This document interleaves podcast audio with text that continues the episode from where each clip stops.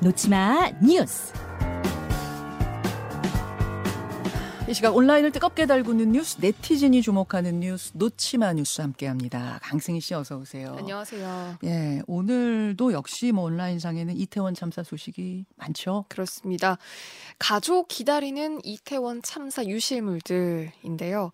어, 이번에 압사 사고였기 때문에 뭐 벗겨진 신발, 뭐 놓친 가방들 정말 많았다고 하거든요. 음. 어제부터 유실물 센터를 모아서, 그러니까 유실물을 모아서 센터를 좀 운영하기 시작했습니다. 네. 희생자와 부상자들 가족들 에게 전해주기 위해서인데요. 어, 여기가 용산구 원효로 다목적 체육관에 마련이 됐고요.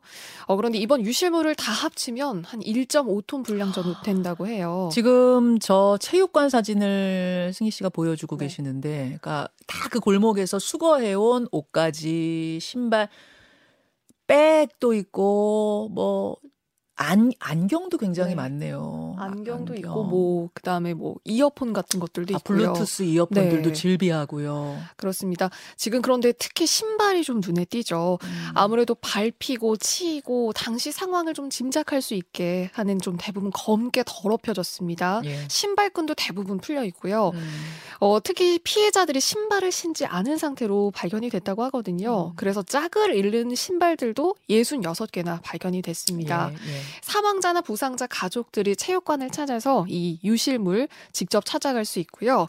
가방은 대부분 소지품이 그대로 보관이 돼 있기 때문에 네. 어, 누군지 이제 누구 건지 확인이 좀 될 수 있을 것 같은데 음. 옷이나 신발의 경우는 주인 확인이 어렵기 때문에 좀 양심에 맡길 수밖에 없습니다. 음. 6일까지 24시간 운영이 되고요. 그리고 수거한 신분증, 휴대전화도 있을 겁니다. 이거는 용산 경찰서 형사과가 별도 보관하고 있습니다. 지금 신발들이 다 새까매요. 흰 구두가 다 새까매요. 네. 이거 보면은 참 집을 나설 때는 예쁜 신발이었을 텐데 예쁜 옷이었을 텐데 저렇게 된 모습 보니까 마음이 많이 아프네요. 다음으로 가죠.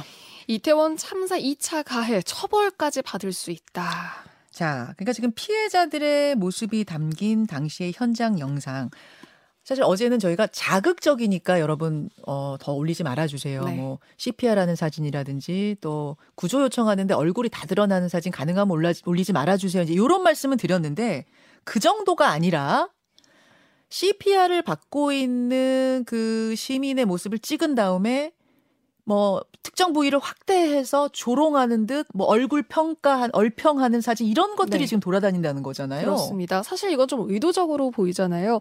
피해자의 신체를 노출한 장면, 뭐 신상, 외모를 언급하는 말, 그다음에 피해자와 생존자들에게 피해 책임을 돌리는 그러니까 뭔가 좀 조롱하는 댓글들까지 지금 달렸습니다. 세상에. 심지어 유튜브에는 100만 조회수를 기록한 영상도 있다고 하거든요. 아이고.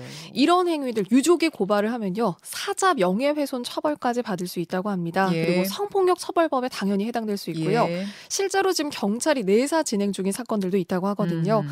그런데 법리적인 이런 처벌을 떠나서도 피해자와 유족들이 이 참사로 직접적인 트라우마에다가 또 이런 2차 가해로 심리적인 그런 좀 충격을 더 받을 수 그럼요, 있거든요. 그럼요. 그래서 이런 것들을 가십거리로 소비해서는 절대 안 되겠습니다. 지금 말이죠. 그러니까 뭐 SNS가 많이 돌아다녔잖아. 뭐 이런 지금 말씀하신 조롱하는 SNS 그런 거 아니더라도 일단 사고 현장에 이제 어, 목격자들이 네. 올린 사고 현장을 전한 영상들이 상당히 많았는데 우리가 또 많이 봤어요. 네. 왜냐하면 사고 현장 궁금하니까 어떻게 돼 수습이 되고 있는지 궁금하니까. 근데 이것들이 다 트라우마로 남을 수가 있대요.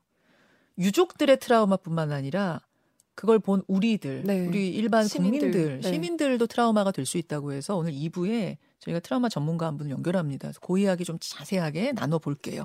다음으로 가죠. 수원 발발이 연쇄 성폭행범 박병화 대학가 원룸촌에 거주한다. 2002년부터 연쇄 성범죄 저지르고 징역 15년 받았던 박병화가 어제 만기 출소했습니다. 네. 그런데 원룸촌에 주거지를 마련을 한 건데요. 일단 이 과거 범행 대상 20대 여성이었거든요. 네. 그런데 20대가 많이 살고 있는 대학가 원룸촌에 새로 거주지를 마련을 하면서 지금 좀 논란이 되고 있습니다. 음.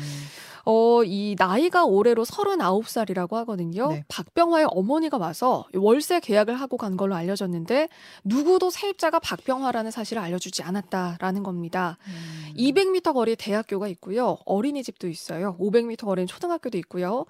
화성시 입장은 이렇습니다. 법무부가 사전 협의도 없이 거주지를 일방적으로 통보를 했다. 그래서 이제 강제 퇴거를 하겠다 이런 입장이고요. 어. 반대로 법무부는 이 박병화가 형량을 다 채우고 출소를 했기 때문에 때문에 거주지는 본인이 결정할 문제다라는 그렇죠. 입장입니다.